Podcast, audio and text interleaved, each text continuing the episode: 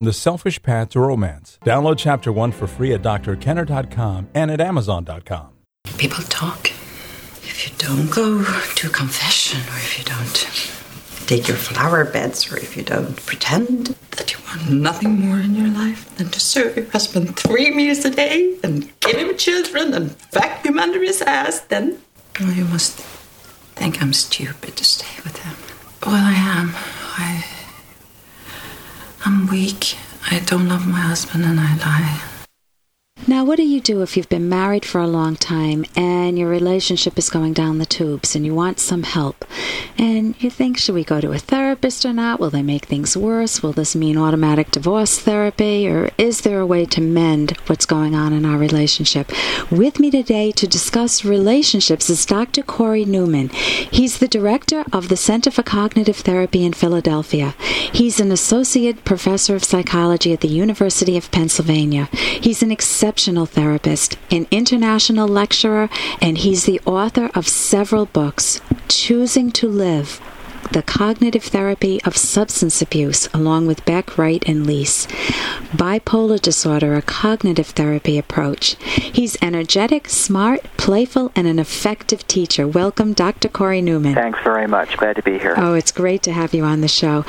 Dr. Newman, what happens if, say, I'm um, the wife of a couple coming in and I'm saying that we're coming in here for couples therapy because I, I, you know, my husband just doesn't understand me. He's always buying me things. I mean, he bought me a new car and he bought me clothes, but we never spend time together and it drives me buggy and it's been this way for years. He just thinks he can throw his money at me and shut me up and, and I'm fed up with it. I'm, I'm, I just want a divorce at this point.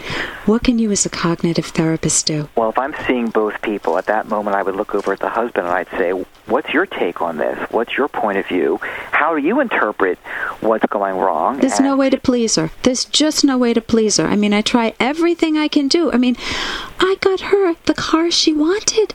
I went out and I special ordered it with the, the interior just the way she wanted it, with the music system the way she wanted it, and all she does is complain. I mean, it, it's pointless. I think I think some people would say, "Gee, what's wrong with this marriage here? It seems like things are going well enough compared to my marriage, where there's an affair going on and so forth."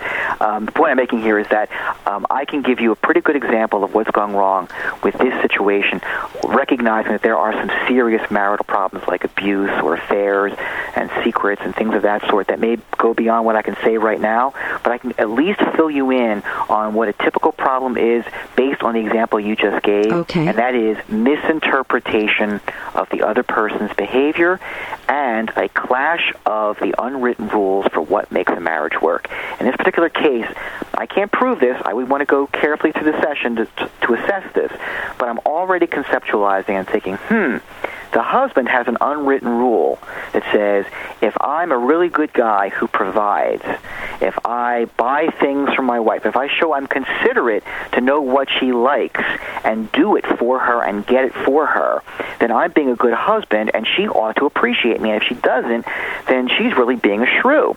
And she may have the unwritten rule that says um, practical things are really not that important. Uh, maybe she had a father who was absent, but he would always buy her things, and it didn't mean much to her. And she learned that that's a poor substitute for being there. And she has the unwritten rule that says really a demonstration of caring is when someone is touchy-feely and talks to you and spends time with you and discusses the relationship and your future and so forth. And buying things is really a, a very poor second choice. And to her, in her interpretation of her husband's behavior, he's simply copping out. He's finding the easy way out. Rather than spend time with her and invest in her and be with her, he's just buying her off. And that really ticks her off. Meanwhile, he thinks she's just being unappreciative. She's being uh, beyond pleasing. And he's frustrated and exasperated. and Then gets angry, which then to her proves he doesn't care. Ergo, a vicious cycle. But they're misinterpreting each other's points of view, and, they have different rules. And now, as in now we're in therapy, and I say, okay, you you make a lot of sense, Doctor Newman. But I don't. I, I just don't get where we go from here. What would cognitive therapy? What would you do as a cognitive therapist to help them repair the relationship? Hey, I got to interrupt this because we've got to pay some bills. 30 seconds, that's it. A very quick ad, and then Ellen will be back. Romance. Ugh, I wish guys knew more about what we want from a relationship. Boy, I wish I knew more about what I want. Where's that ad I saw? Ah, here it is The Selfish Path to Romance, a serious romance guidebook. Download chapter one for free at selfishromance.com and buy it at amazon.com. Hmm, The Selfish Path to Romance. That is interesting. What would you do as a cognitive therapist to help them repair the relationship? One of the things is to is to give them the tools to evaluate what's happening in their act, interactions when it's happening, rather than just to react, to have the knee-jerk reaction of this: the wife gets angry, the husband gets distant, the wife pursues, the husband gets more distant, the wife gets angry. To say, think about what's going on. Think about how you're interpreting what the other person is doing. And then try to talk to that person and say, you know, when you do this behavior, when you buy me these things, I get upset because it makes me think you're trying to buy me off rather than spend time with me. And then you, the husband, can say, wait a minute, you're misunderstanding me. I'm, I'm so sorry if you're if it's coming across that way. To me, I'm you know me, I'm uncomfortable being touchy feely. Maybe that's just a problem I have, but but you know, I do things for you because I listen to what your needs are and I want to fulfill them the way I know best, and this is the way I know best. And maybe we're not clicking on all cylinders here, but I'm trying. And it's not perfect, but at least they're no longer looking at each other's behavior as being malevolent. And that's a very key factor that the couples that are really distressed don't simply miss each other, they misinterpret the other as being malevolent. And out to hurt them, uh, out to hurt one trying, another. Trying to win, to control, to hurt.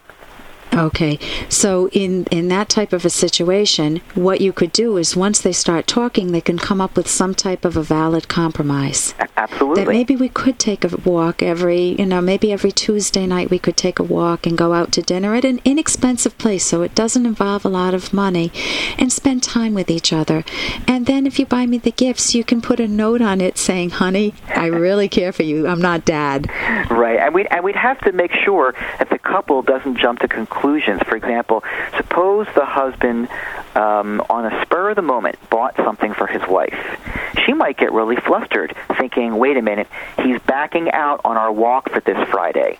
He's buying this as a way of avoiding that. And maybe he still plans to do the walk on Friday. So we have to teach them how to make it explicit. I'm still going to follow through on what I promised you, but this is something a little extra I wanted to do.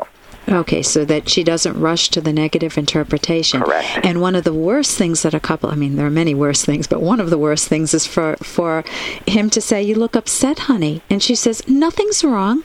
I, nothing's wrong, mm. you know, after he gives her a gift.